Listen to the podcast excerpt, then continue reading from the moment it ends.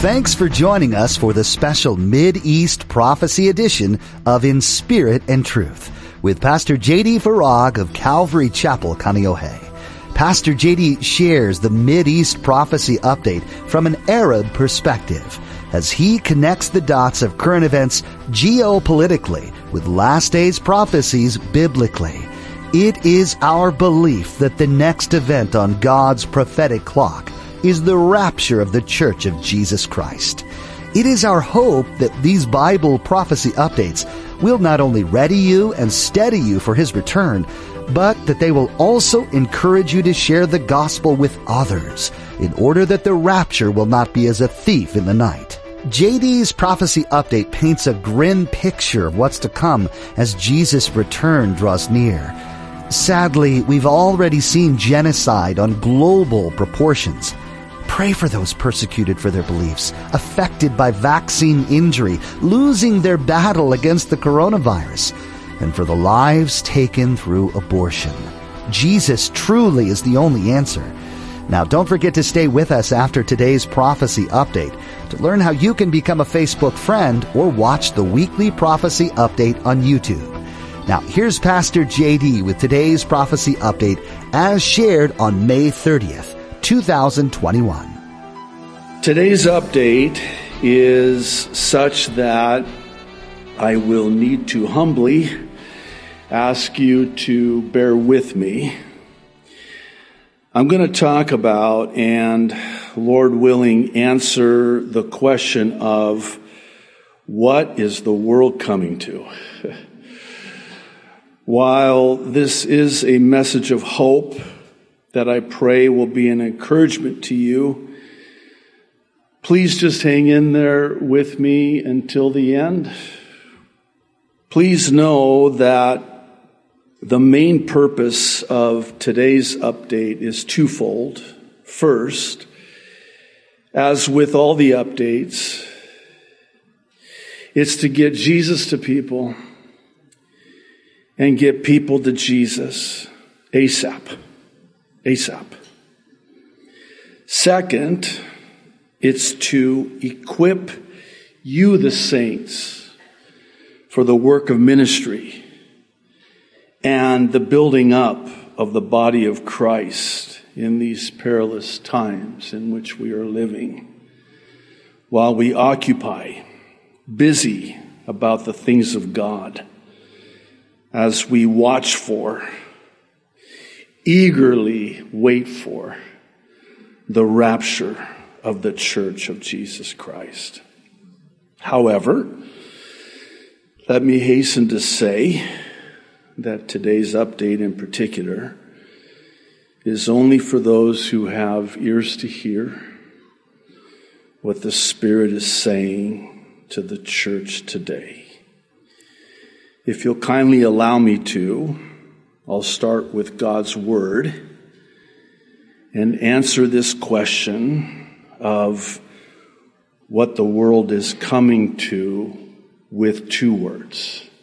And you know what these two words are, right? The end.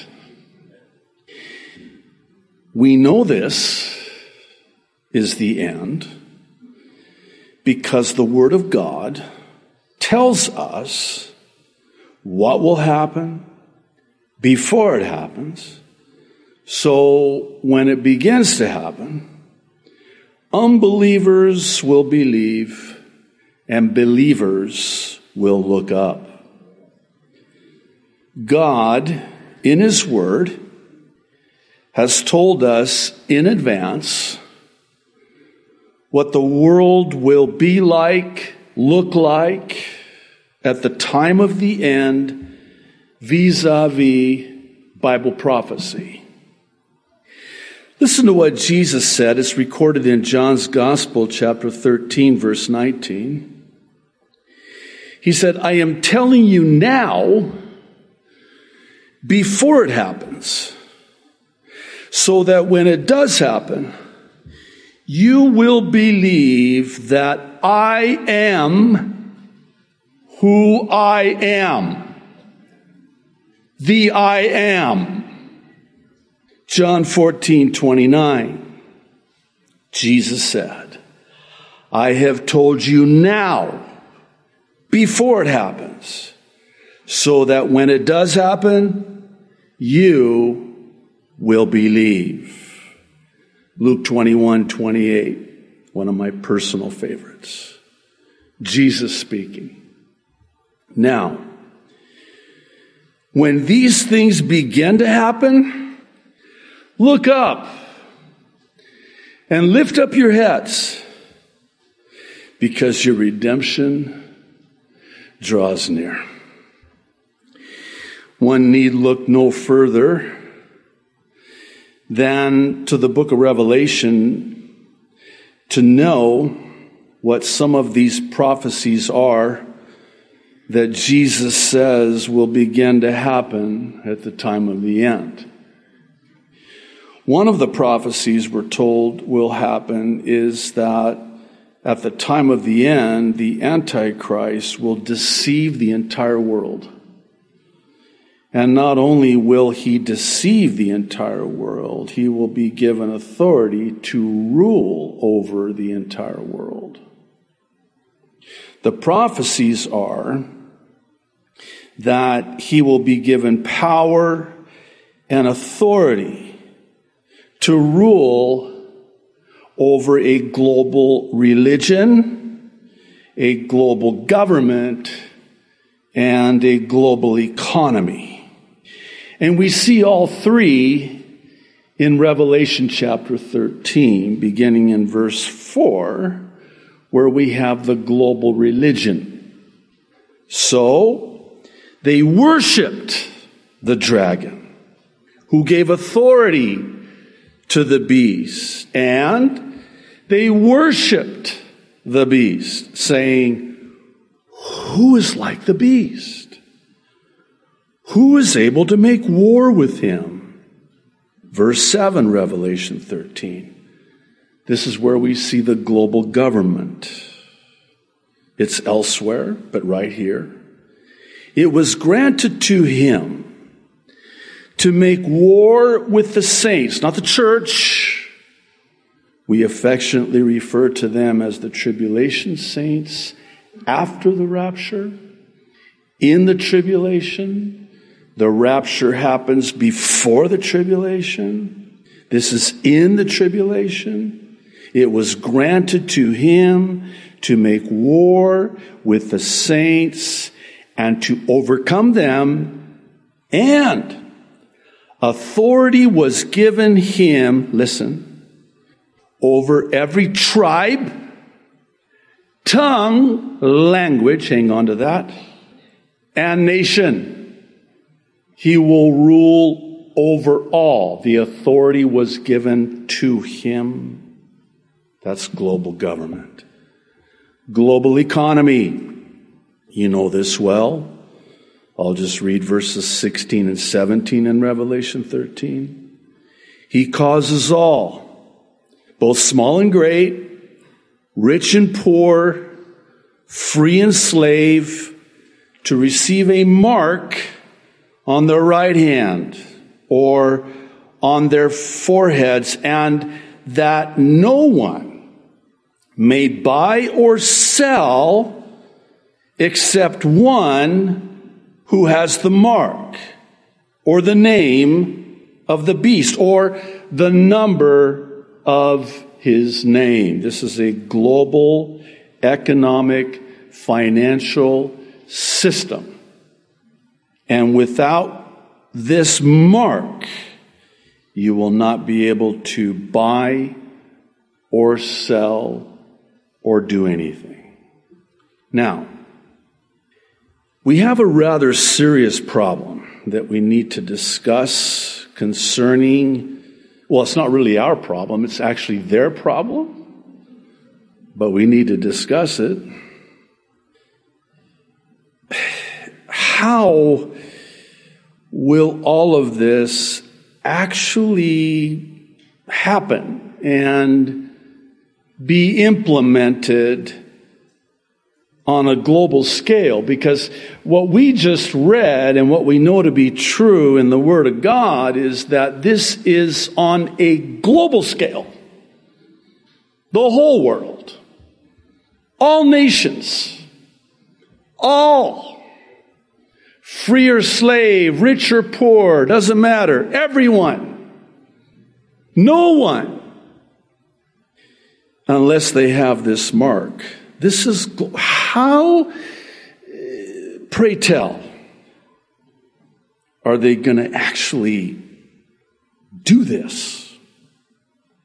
I mean, in order for all of this to actually happen, it would seem like there would need to first be a global crisis unparalleled in human history.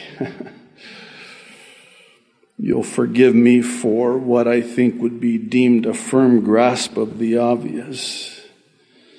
But said global crisis is now in operation at warp speed. And it's for this reason that this world is coming to the end exactly as God told us it would throughout the pages of Holy Writ. I want to start with a question. And the question is this Do you really believe that there's in play today a satanic agenda to reduce the global population so as to control it? Do you believe that? Bible prophecy tells us there is. For those who are interested, we went in depth into this in an update back on February 7th titled The 10 Stages of Genocide. In it, we looked at how these 10 stages of genocide eerily describe with chilling accuracy what's now happening in the world today as we speak. As we speak. The truth of the matter is, several passages in the book of Revelation collectively and prophetically describe this global genocide. While I won't take the time to go through them, I do think it's incumbent upon me to, at the very least, give you a summary of them. It's going to be germane to our understanding of what the Lord has put on my heart to share with you today. First, in Revelation 6 4, we're told that people will kill one another with a great sword. Interesting detail. That would seem to indicate that this great sword will kill a great number of people. Then, in the next two verses, verses 5 and 6 of Revelation 6, the third seal is opened and there will be additional deaths, we're told, due to this great famine. Actually, famine and plague. Add to these deaths the opening of the fourth seal in verses 7 and 8. And we're told one fourth of whatever's left of that population is then subsequently killed. Then, if this weren't bad enough, Revelation 8, verses 8 through 11, tells us that many people are going to die from destroyed ships and very interesting, the poisoned waters. Poisoned waters. Let me just parenthetically say that not only is the water today poisoned, but so too is our air. The air we breathe, the water we drink, the food we eat. Then, you get to Revelation 9, verses 15 through 18, we're told, now get this, that an additional one third of what's even left of that population, additionally, are also killed. Now, depending on the population of the earth at the time this is fulfilled, which again is during the seven year tribulation, it would stand to reason that the population will have been reduced significantly. Would you agree? Significantly. Perhaps the population at that time will have been reduced to under only 500 million people with an M, not a B. Where do I get that number? Well, that's where it seems the goalposts are. Doubtless you've heard of the Georgia Guidestones. They are a granite monument in Elbert County, Georgia, that was erected over 40 years ago in the year 1980.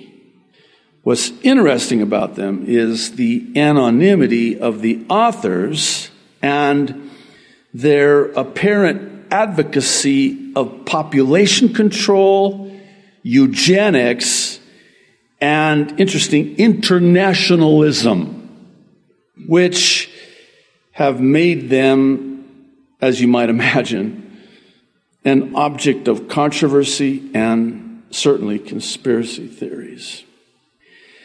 The message of the 10 guidelines or principles are engraved in eight different languages these languages are as follows English, Spanish, Swahili, Hindi, Hebrew, Arabic, my native tongue, traditional Chinese, and Russian. Here are the 10 guidelines. Number one, first on the list. Maintain humanity under 500 million in perpetual balance with nature. That's genocide. That's population control. Number two, guide reproduction wisely, improving fitness and diversity. That's called eugenics. They don't call it that anymore. The name has been changed to protect the guilty, if I can say it like that. And now they call it Planned Parenthood. Number three, unite humanity, and this is interesting, with a living new language. Oh, hmm makes me think about the Tower of Babel and how there's now, it seems, this effort to reverse it. Every tribe, every tongue, and every nation. Number four, rule passion, faith, tradition, and all things with tempered reason. Sounds to me like a global religion. Number five, protect people and nations with fair laws and just courts. Sounds like social justice. Number six, let all nations, all nations, rule internally, resolving external disputes in a world court. That's global government. Number seven, also global government. Avoid petty laws and useless officials. Number eight, balance personal rights with social duties. Oh, social credit score? Global economy? So personal rights are connected to and tied in with social duties. So I'll only have the right to do this if I have complied with my duty socially. Hmm. Number nine. Prize truth, beauty, love, seeking harmony with the infinite. Now, I want you to think this through with me because if you're anything like me at first read, you're like, yeah, what's wrong with that? Ah, Beauty, love, harmony with the infinite.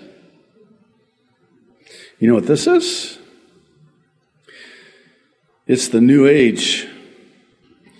The infinite is Lucifer, the light bearer. And this new age is via the great awakening, the age of Aquarius, where we're all in harmony. Number 10. Be not a cancer on the earth. Leave room for nature. Leave room for nature. Well, I mean, we hear about this all the time, don't we? They used to call it global warming, but then they had to change the name again because it wasn't warming anymore. it was actually cooling. So, they cleverly and might I add satanically relabeled it as climate change. Because now it's the earth, it's Mother Nature. This comes full circle to number one on the list. Because, see, in order to not be a cancer on the earth, we have to remove and kill the people on the earth to leave room for nature on the earth. Do you know that Bill Gates's father was one of the heads of the eugenicist movement and has always been all about population control. It gave way to what we know today as Planned Parenthood, but the whole idea was to reduce the population the Bible, though written long ago, is inspired by our Creator. God chose to speak His truth through ordinary men, but these men had their eyes fixed on their Heavenly Father. Their words hold a great deal of meaning for us in our world today, and maybe more so in the times we're in. Much of the activity of this world is mirrored in the pages of the Bible and is pointing to a new era that we need to be aware of. In Pastor JD's weekly Mid-East prophecy updates, he's been searching the scriptures and the news headlines and sharing with us what he's found. You can access these updates by heading to inspiritandtruthradio.com and clicking on the YouTube link. Jesus will be returning to the earth soon to judge the evil that has been destroying it. And that return, friends, is drawing closer with each new day. Pastor JD tells us through these updates each week where we are in relation to Bible prophecy and how close our Savior's return just might be. No one knows the day or the hour this incredible event will take place, but we know from the Bible that we've been told what to expect in the moments leading up to this event. If we adopt a sense of anticipation in our daily walk with Jesus, we'll also gain with it an urgency to share the gospel message with the world around us. We're called to unashamedly boast about our Savior and plant the seed of hope which Jesus promises to water.